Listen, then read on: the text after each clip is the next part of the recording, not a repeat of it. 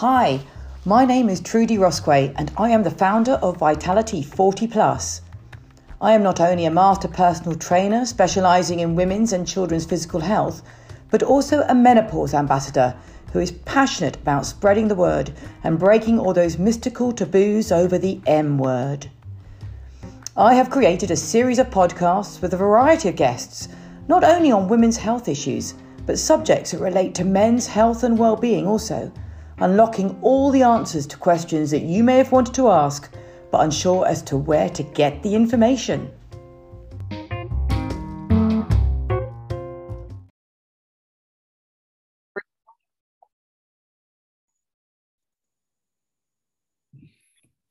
Hi, everyone, and welcome to another series of our podcasts. Um, today, we're going to be looking at addiction, uh, and that can be in all kinds of formats. So, I'm going to introduce you to our next speaker. So, today's guest is a gentleman who started working in the finance industry many years ago, so was like one of us. Um, but 13 years ago, he changed uh, direction and career direction and is now the CEO of Silkworth Group. Um, and we're, or Silkworth Charity, I should hasten to say. Um, and so I'm going to take no more to say, welcome, Jason. Hello there. How are you doing? Fine. Great to have you on this. Now, I suppose the first question that I'm going to ask you um, is what is Silkworth? And I, should I be calling it a group or should I be calling it a charity? Uh, Silk, Silkworth is a charity. Um, you can call it a charity, you can call it a group. I mean, at the end of the day, I think is what I want people to remember is the name Silkworth. Um, I want people to go away remembering that name because you never know when you're going to need uh, a, place like Silkworth. So the more people that know what it is and what we do, um, then I think then there's more awareness out there. So Brilliant. if you want to call it group, if you want to call it charity, it's completely up to you. Right. Well, it depends on what um, comes out. Uh, depends what comes out. So explain to me what is it? What what is Silkworth?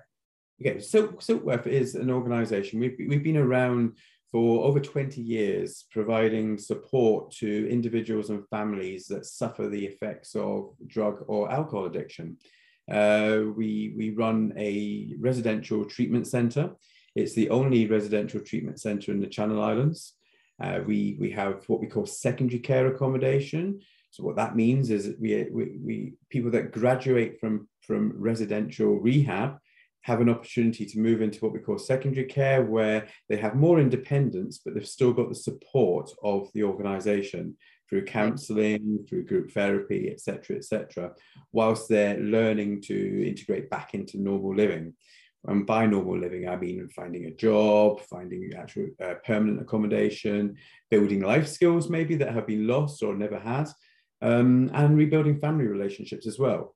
So secondary care accommodation is just as important as primary care. Um, we also uh, operate a family program, so we support families that, that, that, have, that have suffered the effects of addiction.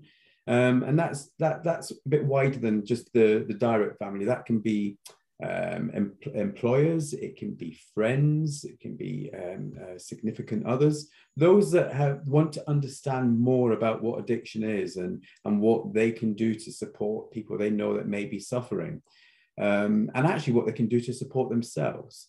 So the family program is very much about the individual, not the addict, but about the, the, the individual. And it's, it's very much around education and, and, and learning. We also have a children's program. So we support seven, seven to 12 year olds that, the, and we call the program program silk worms. So um, we wanted to keep the silk in there somehow um, but we we identified that that children also suffer the impact of addiction. They might not be using or drinking, but they see the impact maybe of a, of a family member, whether that's the mother, father, it could be an older sibling, it could be a grandparent, it could be somebody close in the family. Um, and children often they, they they're the first to see things and they're certainly the first to sort of like feel the impact of it so what this program does is it's a four-day program for 7 to 12 year olds where they will come in come out of school um, we provide an environment where they can uh, feel safe for a start. Um, and in age appropriate language we, we, we, we help them understand that addiction is an illness. Um, and that where maybe some of the things they've witnessed or seen you know the, the you know the, the, the parents or whoever it is that's suffering is ill and it's not their fault because children do blame themselves as well you know they can they can they can actually take responsibility at such a young age for for the for the for the suffering that maybe their parents are going through. So the children suffer too. This is a very this is something that i feel very passionate about. And i i know that when we talked about the um the frame of today it was nothing to do with this but but it's something that I'm actually I've been doing quite a lot of work in myself um, and looking and talking to um, Sarah of You Matter or You Matters, um, and we've been talking about also uh, moving in with other specialists about trauma and about how that evolves, um, and that nearly all trauma in an adult is is normally caused by either an isolated or compound effect by something as a child, and I, I think many of us can probably comprehend that, but don't always see or understand where that trauma has come from.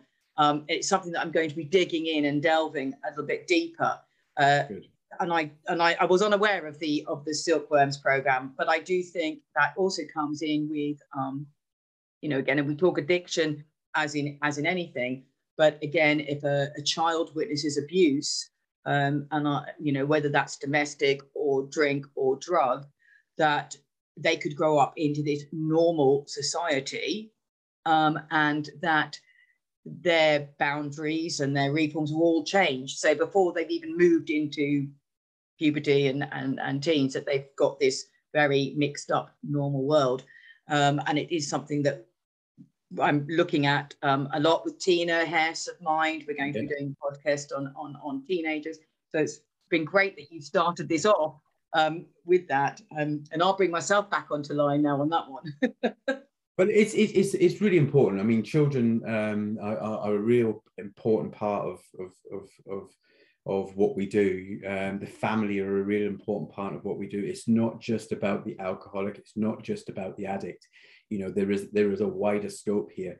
So our services have evolved over that period to include support for families, children. We've also got a, a program now for uh, teenagers, so adolescents that that um, that uh, you know that they're going to be experimenting. They're, they're teenagers. It's, it's it's part of growing up and part of life for many. So you know we we we we have support for them too. So we are in a position now where we're providing a full suite of services and support for, for islanders and, and, and, and a wider audience as well, not just for people in Jersey, but for, for people wider on education, residential support, um, learning the coping mechanisms to, to, to move on with life. Because I think what happens with a lot of people that suffer the impacts of addiction is they end up existing in life. They don't live in life. No. And when they exist, you know, they, they stop and, and, and, that, and that becomes resentful. It can, it can, it causes family breakups. It causes all sorts of ripple effects where, where, where, where actual, the simplicity of life is forgotten. Um, so, you know, that what we're providing is, is, is, is, is, is something that's it's hitting all areas of where addiction lands so, you know, the suite of services are vitally important because it's not just one thing. Um, and I think that's where our successes come from is the fact that we're not just right, we're not just a rehab and we're not just here treating alcoholic addicts. We're actually looking at the bigger picture. Um, and the, the, yes, we you, you mentioned that you asked said at the beginning, are we a charity or a group? Oh yes, we are a registered charity. Um, the actual registered charity name that sits under our group is the Families and Recovery Trust. It's about family. Yeah, it's, yeah. it's it was always that's always been the, the the core value of what we what we do. Yes, we have a rehab, but there's a lot more to that. It branches off in different areas in order to get the best results. And in you know, in a small island like Jersey, we have a captured audience, you know, but the model itself can be lifted and put anywhere. Yeah, you know? yeah. And I think this is what you know, this is basically if you're listening and you're you know you're beginning to feel that there's something in here you've been brought up in a family where there is an issue and i think again another taboo subject that we never spoke about i mean it's something that has been so clearly defined now um, and perhaps i'll move on to the to the addict um, which is a, a, terrible labeling it's a bit like um, when uh, you have or if you ever have needed the women's refuge services and they say, Are you a victim? And from a female perspective, to say, No, but actually, if you tick four out of the 10 boxes, you are a victim. And but that's a terrible like it's a terrible like labeling. What is it a terrible labeling? There's another there's another podcast and a half. But um, it's kind of like what we're saying now, and and um, we are in Jersey, but um, I'm hoping that this will be going out into the Crown territories, and we're all in sort of a closeted area, where that's Gibraltar or Isle of Man, um, where alcohol is very much the norm. And I'll talk alcohol because I think, and I'm going to say this in a very generic fashion, and you can correct me here, is probably the most prevalent norm that I think we all take as that social thing that we do um, without really thinking about it. So I suppose my question to you for the next opening definition is when is it when is it normal and when are we not normal? When is an addict and when is not an addict? Yeah, it's, it's a really good question and and it's it's a really broad question as well that, that can that it's quite there's quite a wide answer to it. So I'm gonna I'm gonna answer it in a simplistic way um, because I think that's the easiest way to, to explain. I always say, you know, when we talk about addiction, you know, think about the behavior a person has with the substance. Think about the relationship um, a person has, because to define addict to define addiction um, is, is, quite a difficult thing because it's quite broad. You know, we can be addicted to work, we can be addicted to to go and exercise, we can be addicted to all sorts of things. And in fact, we are all addicts in some way, shape, or form. Yes, um, it's just the, the, the thing that I'm talking about is substances which which are mood altering substances which cause that can cause problems for people. So you know when we talk about like when is it a problem and is it not a problem, think about the behavior that a person has with a substance. Think about the, how it's normalized. Alcohol for example is is part of life. It is not going anywhere. It, it's it's part of our culture. It's part of world culture. It's there. It, it, it's it's not going anywhere. So when people say to me well it's legal we can do this and yeah absolutely right. You know um, i used to do it myself. You know it's it's it's there. But what happens is it normal to black out every time you drink? Is it normal to, to be in constant trouble every time you drink? Is it normal to have arguments every time you drink? Is it normal to be falling over every time you drink? You know, if you're answering those questions, if that's happening to you, you've got to ask yourself the question is that a normal behavior when you have a drink? You know, some people may say, well, it's normal for me, but and, and, and that's up to them. But what is the knock-on effect on other people? Is it having an effect on relationships? Is it having an effect on your on your on your work? Is it having an effect on on on your health? You know, if it is having effect in these ways, then, then there is a problem and it's not normal. Um, and you'll find that there, there are some people that go out and have a drink and, and, and they have a good time and they enjoy it. And that's absolutely fine. You know, pe- people do that. It, it's, you know, it's part of life. So the behavior is the key word here. It's the behavior uh, of that a person has with the substance that will define is it healthy, is it not? And that's why I say everybody is different. You know, that's why I say it like that because everybody is different. Everybody has a different reason to have a drink. You know, is somebody stressed at work, they have a drink and only go home because it's their wind down, it's their chill out. Some people go to the gym and exercise. You know, so it, it's it's it's it's very much about understanding you as a person and understanding why you drink and what is the reason behind it and what are the consequences of when you drink if there are any at all um i mean so, a, sorry that just to stay there you know that's quite interesting isn't it because i think uh, to to just pick you on those questions you know why do we drink well you know my personal story is that like everybody in in growing up drink um, and then i go off to spain and, and then the drink measures get a lot bigger and um, and then we start off, but it's all social drink. We drink when the sun's out. We drink when we come home because, particularly in my theme of the menopause, everyone goes, Oh, I always say to everybody, What's that hormone? Oh, the feel good hormone. We have a drink because that nice glass of wine, that really cold glass of wine, is a lovely feeling and that gives you your dopamine.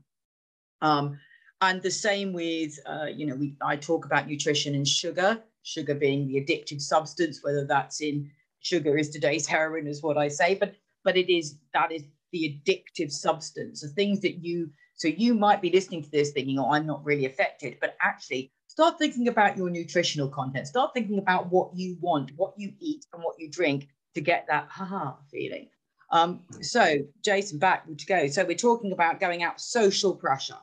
Social pressure. So, I decided 4th of January, due to the fact that I have an underlying health condition, to stop drinking or not stop drinking, i.e., total because I don't have a drink problem, says Trudy. However, I then realized how much social pressure is still being put on me to have a drink how much social gatherings, and then for those that will know, I'm quite a campaigner on the non-alcoholic mixtures of drink that you can have to pretend that you're not just sitting there with a glass of water or orange juice.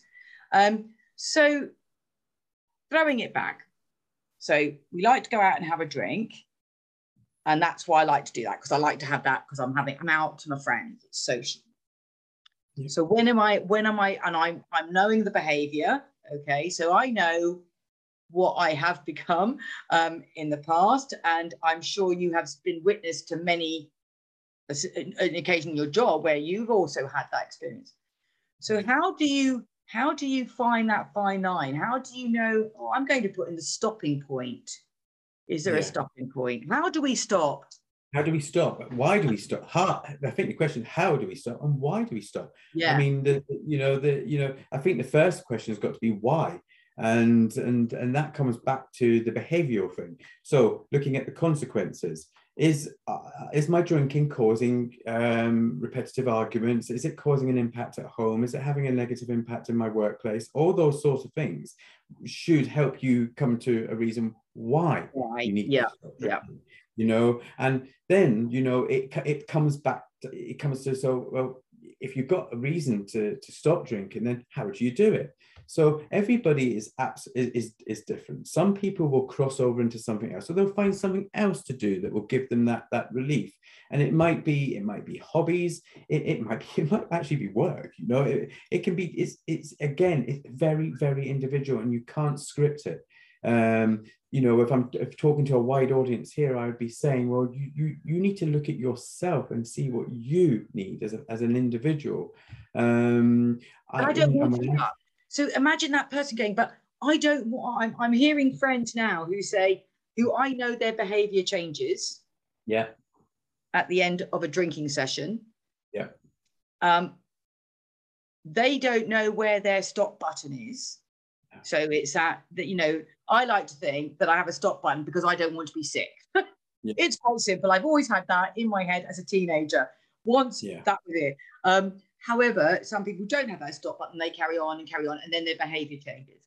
But if you're that person, a la sober, how, what, you know, what do I do? What if I'm listening to this and thinking, well, actually, God, that's me. That's because I get into fights or become mouthy. So how, what do I do now? Well, the first thing you've got, you've got to, to you've got to have as an ingredient is the want.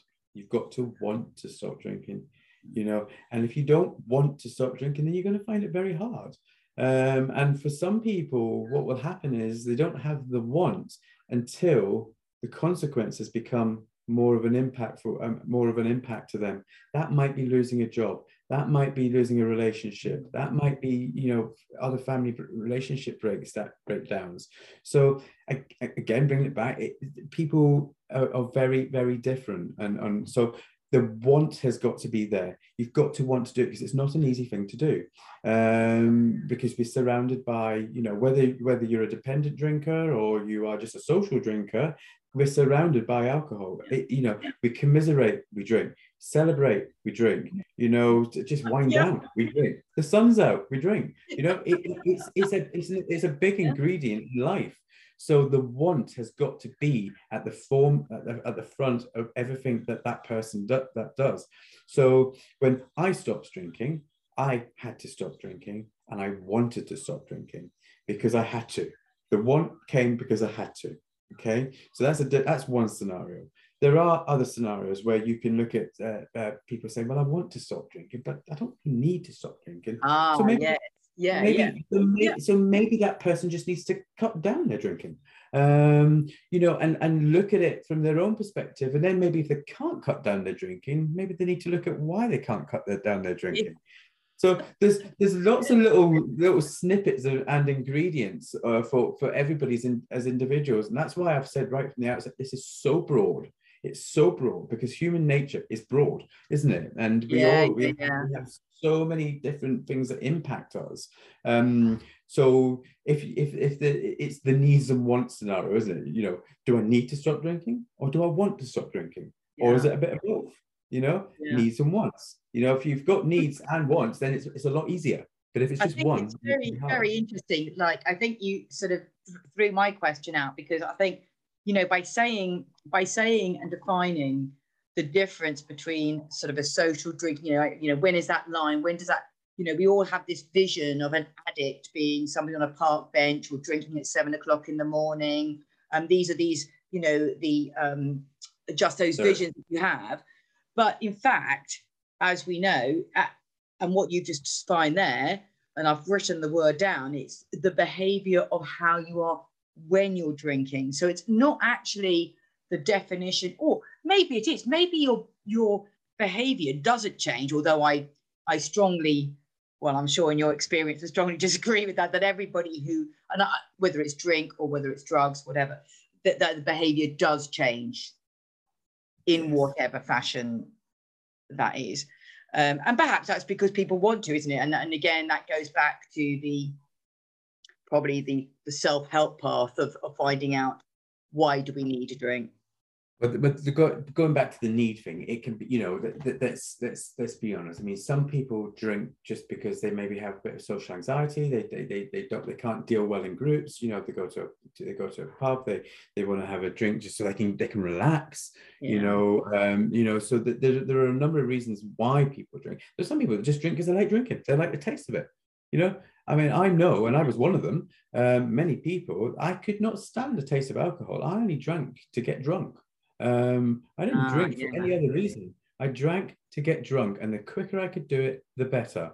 Um, so, so that in itself, that behavior in itself, yeah, yeah, yeah, you know, yeah, is something that, that today I can look back at and and and think, do you know what? There was there were signs very very early on for me um, because I, I, I never liked the taste of, of, of, alcohol. You know, it was the first thing I'd done. You know, as soon as I started, right, I could get as much down me as, as, as, possible so I could get drunk and just be chilled and be like the life and soul of the party. Mm-hmm. Um, so, you know, there was that pretense going on. It's like wearing a mask, really, you know, yeah, trying yeah. to be yeah. somebody that somebody that you're not.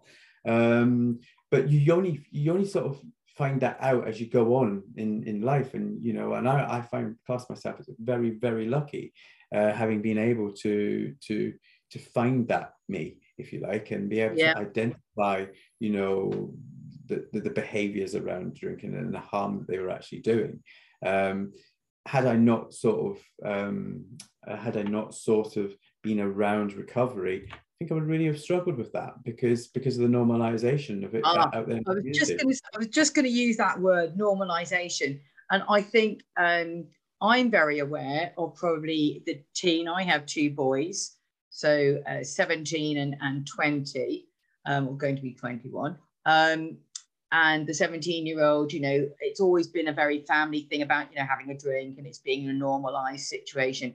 And he was so anti, anti drink. But of course, now we're suddenly getting a little bit of peer pressure out on parties, or whatever it's starting. Why don't you have this? And because it's there, isn't it? It's there all the way, all the way time.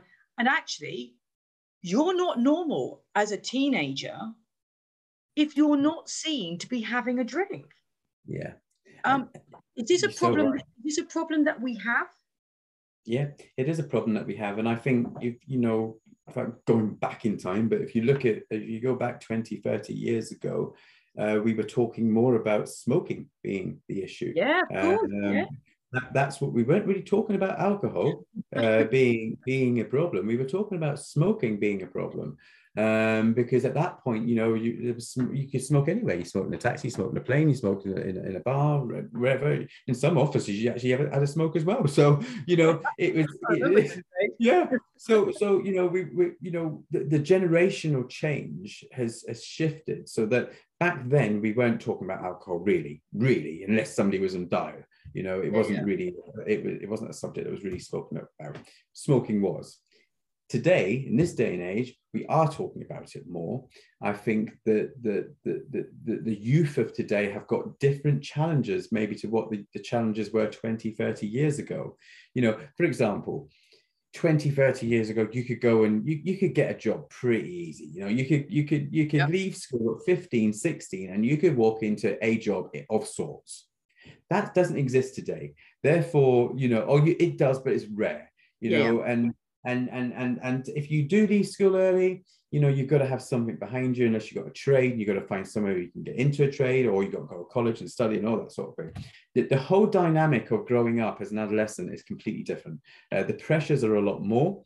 Um, the, the, the demands on them as as a young particularly after covid as well or, or through mm. covid there's been some real huge demands and, and, and, and things put on the mental health of adolescents so so I think the, the, the peer pressure of drinking and, and, and using as well drugs. I mean, been talking about alcohol. Yeah, but, yeah, yeah. drug use is a big problem. Um, it's a big problem, and it's a different type of problem today to what it was before. Um, so we've got we've got a whole mixture of, of, of issues that, that, are, that are really right in front of our youth, if you like. So education is the key thing for, for, for, for, younger people, you know, and it's not about standing in front of them if, you know, if a teacher doesn't really know anything about alcohol or drugs or sex or, you know, all that type of stuff. They need to have um, pertinent um, lessons around what is realistic, you know. Let's not stand up there and tell them what to do. Let's stand up there and yeah, say, well, yeah. look, if you do this, this could happen you know, so that young people have information to make informed choices. Um, and, and, and that's power. sorry. Knowledge is power. Knowledge is power. It, it, it is, and and at least then a young person is making a choice based on what they know, as opposed to maybe what they've heard or what they've seen. Um, because you know it, it's you know you people. It, one of the reasons people drink and they start drinking early because it does give them a bit of a buzz. It gives them a bit of a high. Gives them a, gives them an, an escape it makes them feel a bit more confident. Um, and at that stage in their lives, when maybe they're feeling a little bit, bit stressed, you know, where's the go to? You know, and, yeah. and yes, it's a legal substance, illegal for under 18s, but it doesn't stop young people from, from, from drinking or using. So, you know, we've got to, we, you know, the, the problem exists. It's a bigger problem today than it's ever been uh, because that mixed in with mental health issues and all sorts of stuff, it's just compounded and it's, it's never been the way it, it, what it is now um, and that's not just Jersey. That's that's throughout the world. Yeah. So you know the best thing that we can do is is as, as, as adults we can share our message as as as you know. this is another subject which could take us down a whole different avenue, but but but education. You know, education is outdated, and um, you know we, we don't do enough around life about life around life skills oh, around, well, yeah. I mean this is something i've been i mean uh, one of my um, other podcasts on the series will be with sarah from Humatis, and we were talking about this very thing yesterday outlining what it is by going into schools and by educating them. They're not teachers um, they are the same as yourselves a registered charity but they cover everything from um, porn to relationships to drinking to drugs. But but state you know what i'm what is great is that there is education going in. And, and i think i would love to see and i can see me being driven to do this um, a family hub. There used to be i know there was but a, a family hub of education and association where teens can come in and just drop in and get whatever they want. Um, i still think we suffer with stigma. I still think um, things, you know, and we do talk about the bullying as well, but there are still reasons for, for the drinking. The drinking is because uh, all those things that you said, but there's still this pressure, this peer pressure, this social pressure that is put upon us because we want to be one of the norms. We don't want to be when we're when we're 18, 17. We don't want to be outside the gang because that yeah. makes us different, which could then give us bullying, which will then lend let's there's another subject and a half um, and it all goes in. The big thing, of course, is understanding, and I think that was interesting when you said about the teens as well as your silkworms being educated. Is what is normal? Is it okay for my 20 year old to go out and you know get wrecked on a Saturday night and then not want to drink during the week because actually he trains four times a week, he does football, he does things. Um, you know, yes, as a mum, I'd like to say no, he's not going to get wrecked on a Saturday night, but however, you know, let's be normal. But I feel that there's an there's a balance, and you can't you can't I presume unless you're going to tell me different, Jason, that you can't stop teenagers from going out and and you know well, you don't want to stop them, really, do you? Uh, quite frankly, I don't think you should stop them. I think I think that's part of development and it's part of growth. Um, and and but but what I do think is important is is because young people are going to do that. I say are not all young people are going to do it because I think there's also a big push and a big buzz, which was very different to years ago, around health and well-being. And you see a lot of younger people now really interested in health, really interested in nutrition, and really help and interested in in in in, in how they're how, how they're developing. I've never seen anything like that. So you've got you've got you've got two areas. You've got actually we've got increased mental health issues um, and addiction issues in, in youth, but we've also got increased knowledge and awareness around well-being and self-care um, because it's out there. But you know, mental health in particular is, is, is, is, was a taboo subject. It was something that we didn't speak about. But there's been some amazing work done over the over recent years to to really squash that taboo um, and talk about it and bring it into workplaces, bring it into schools. Um, the same is sort of happening with addiction. It's not because addiction is a mental health illness, um, but but we don't talk about it enough yet because I don't I think for the very reasons that you've the points you've made is that actually well what is an addict? What is an, an alcoholic? You know what am I an alcoholic? Am I an addict? You know pe- people don't really know. So I tend to like to be able to um, talk about, you know, and, and we're talking about education in schools. That's what we've just spent the last sort of five minutes talking about education in schools. But education and awareness in adult-based environments is just as important, just as important. Uh, because the, the feeders into these environments are actually the youth. So if we do the work at the at the outset, the preventative work, that's that's a starting block. But actually, there's still a large number that are existence of people our own age, you know, in 20s, 30s, not saying I'm in my 20s, but you know, uh, 20s, 30s, uh, that are actually that, that, that, that need that awareness as well. Um, and then if you can get that over generational change, that's where you see the impact. Very much like smoking. And I use smoking as an example because I think it's a good example to use. If you look at how that shift in mindset around the thoughts around smoking has changed over the last 20 years, it's incredible, actually. It's yeah. absolutely incredible. Look at uh, cigarettes. cigarettes not being sold, no cigarette advertising, um, you know, all of this media branding and and the fact that you can't go through an airport without having to go into a little dark room now. That's right. Yeah. Now, you know, what's happened, and that's just the public morphic figure, you know, but let alone the trend, i.e., the cost. And of course, this then comes into alcohol. You know, how far are we? And I, before I actually go into the future, because I think that's my future spiel on that, but just talking about going back into our workplace environment where, we are now is, you know, whether or not we are now recognizing that we may have an issue or whether we think our partner or, or family member may have an issue. I suppose the next thing is what and how is the next practical step for for me or or my beloved to go and get some help yeah so there there you know there is a lot of support out there. You know, if when you need something, you'll always find the, the, the support mm. there. The thing where, where it comes with alcohol or drugs, it's the it's that that that that gate that that that sort of guilt and shame you know the there's a guilt and there's a shame around it. Can i reach out for help? Have i got a problem? Do i need to go and speak to somebody? If i speak to somebody will they know somebody that knows me? Yeah, all yeah. that type of stuff. Um but if we can get you know if we can get a message across where you know actually it's nothing it's nothing braver than actually reaching out for help. There's nothing braver. And if i can use this as an example and I please don't I, I don't take anything away from this as an illness but it is an illness. Cancer is an illness people die from cancer, you know, and, and, and people will reach out if they need to get help for that, whether it's family, whether it's for its, for its bereavement or grief, grief therapy, people will reach out. You know, there is no difference with addiction. You know, alcoholism and drug addiction does kill. Um, it kills many people. And, and so there is no shame in reaching out to get help you know whether it's for a family member or whether it's for the for oneself um, so there are a number of ways it can do. I mean, number one, obviously here, you know, you don't have to be in Jersey to reach out to us for help or advice, at least, or some support. Um, I mean, we have we receive so many calls on a weekly basis, just just for people want to just understand a little bit more. It's not necessarily wanting to come into rehab, but just knowing actually, well, what can they do or where can they go?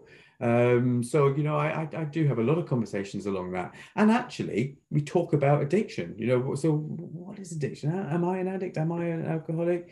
Um, and when I turn around to people and I say, well, actually, you know, when you look at the stereotypical alcoholic or the stereotypical drug addict, those being the person sat on a park bench or a, a stereotypical typical drug addict being in a, in a dark room with needles and all that sort of stuff those people in those stereotypes are the minority when it comes to addiction. The majority of people that are suffering with alcoholism or the majority of people that are suffering with drug addiction are out in the community. They're holding down jobs. They're functioning. They're hold, you know, they're, they're, they're actually live, they're, they're, well, living, existing in, in every everyday life. Some are struggling, some are not. Some quite haven't, haven't quite reached that that that bit with their and some will carry on for the for, for, for their whole life in that in that way. Um, so the more we do about raising the profile, raising the awareness, you know, thinking about the behaviors, thinking about this normalization, this normalization word, and how that sits in in in our own life, then there's more chance of of really bashing down that stereotype. And if you bash down the stereotype, more people will reach out for help. I, you know, and I think that's brilliant. And I, I do think that's a, a, great step to sort of for people to be considering um, themselves and also to, you know, I mean, um, you know, talking about opening up discussions about alcohol with a loved one, you know, how difficult is that from a family member, i.e., a third party, to a person who who you think is struggling with with an addiction, whether that's alcohol or drugs? Well, the, the, the, first thing is if there's denial from the person that's drinking or using drugs, then that, that conversation is always going to be very hard because because the person that's drinking or using um, is not going to listen to the family member that's saying, look, you know, uh, you need to stop or you need to calm down or whatever, because there's a denial there. What tends to happen in these, this is where the, our family program comes in very handy because where the family have tried they may have spoken to the person. They may have said, "Look, you, you, this isn't normal. This is this is affecting our relationship. You know, this is affecting the children, the, the family." Those conversations may have happened, but actually, that family member or that person that's close. Because I say the person that's close because it's not just the family. It can be an employer. It can be it can be a friend. You know, it, it's not just the family. So people that are close to someone will be the first to actually see that there's a problem before the person that's actually got the problem normally. Um, but then saying that, addicts can hide, alcoholic addicts can hide and they can be very deceitful. Um, and actually, if they were businesses, they'd probably be multi million pound businesses because what they do, they're very good at.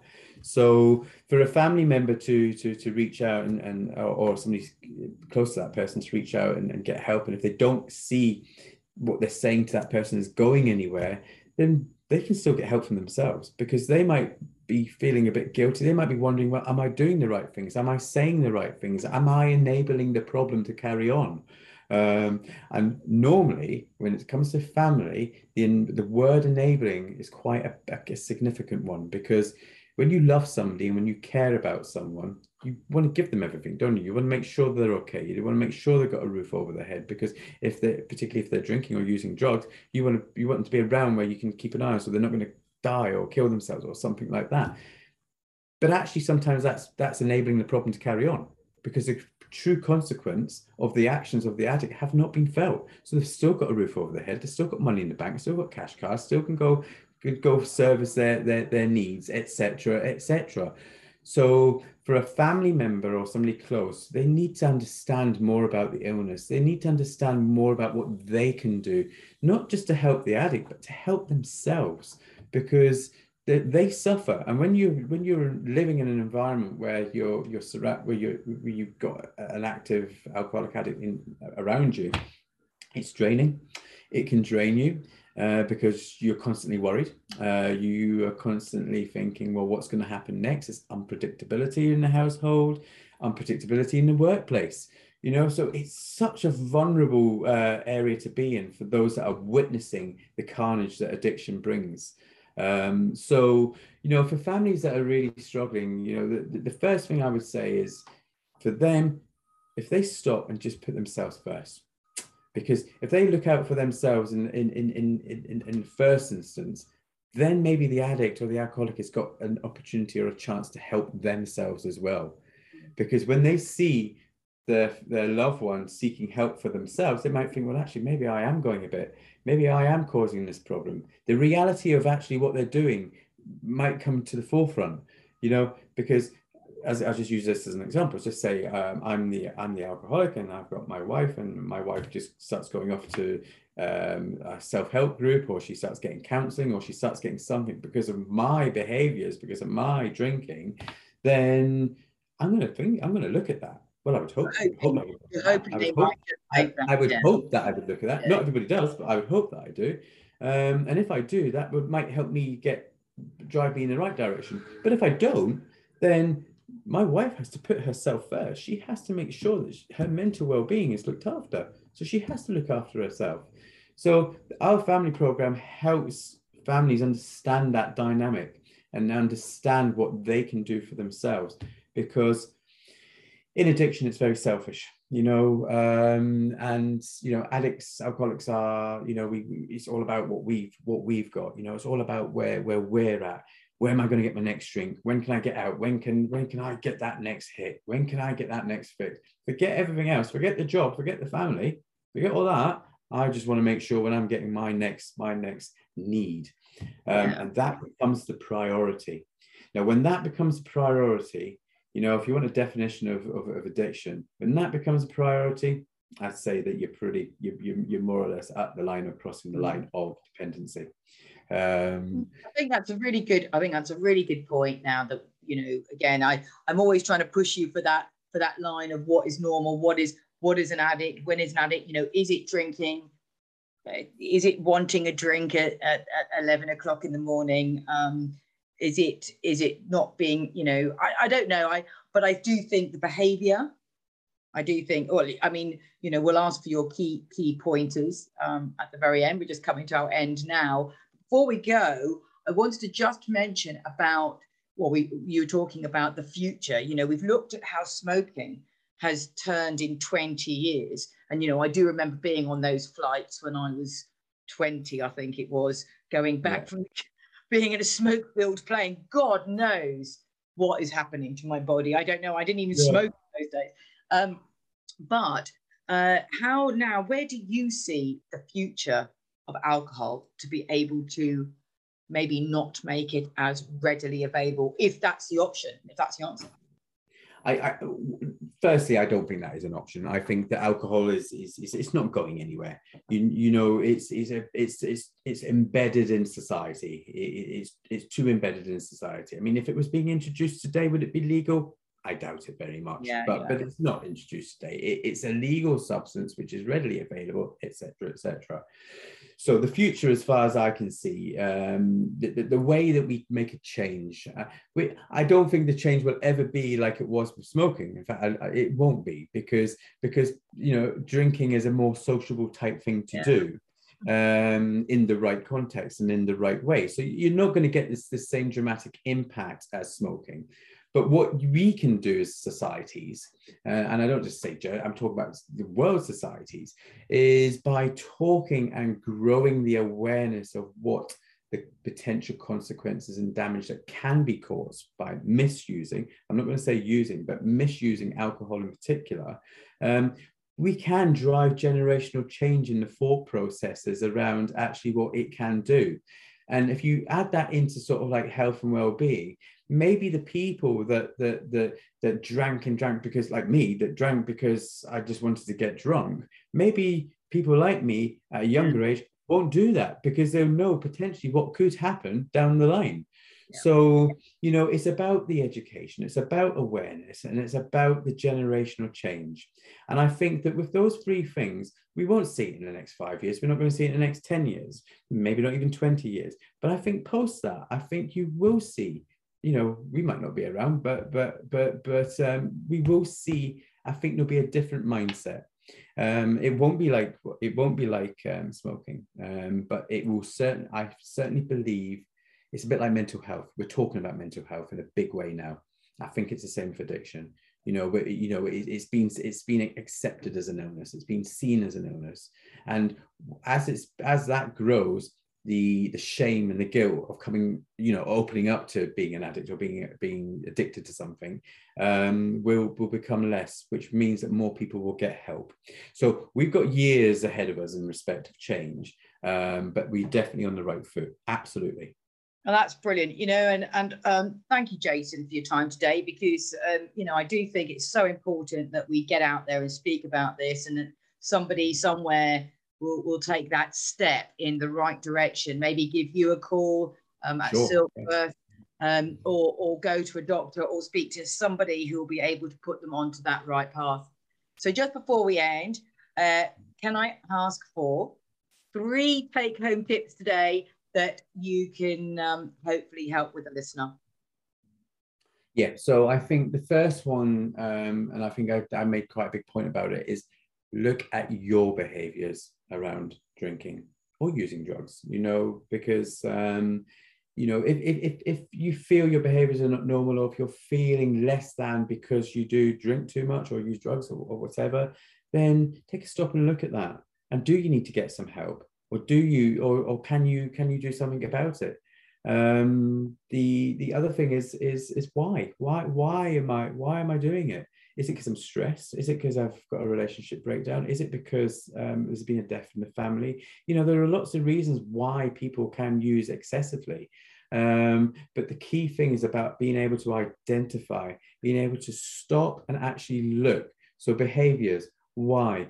And the third thing I would say is, is you know, look at the the, the society the, the, the, family impact. Look at the, the your your work. Is it impacting your work? Is is is it having negative impact positive impact or no impact at all? Um, just have an awareness. You know that word awareness is, is branded around so much but for the pur- purpose of this com- this this topic i think it's key. You know being aware. I refer to just for you guys, I refer to addiction as having a little gremlin on my shoulder. That gremlin will always be there. It'll always be on, that, on my shoulder.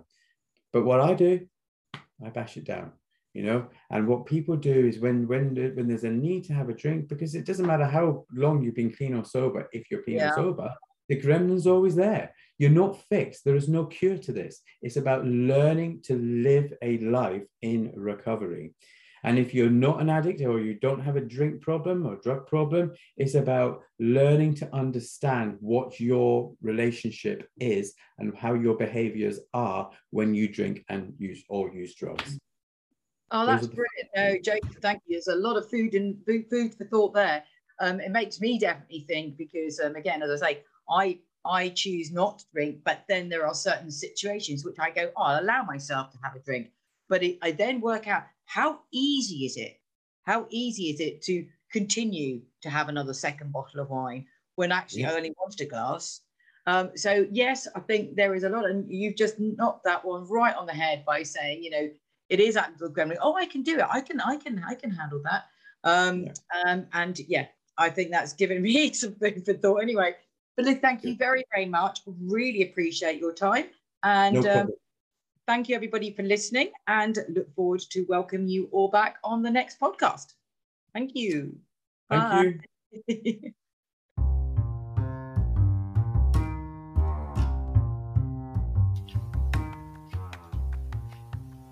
For more information on the topic that you've just listened to, please visit my website www.vitality40plus.com. Thanks for listening.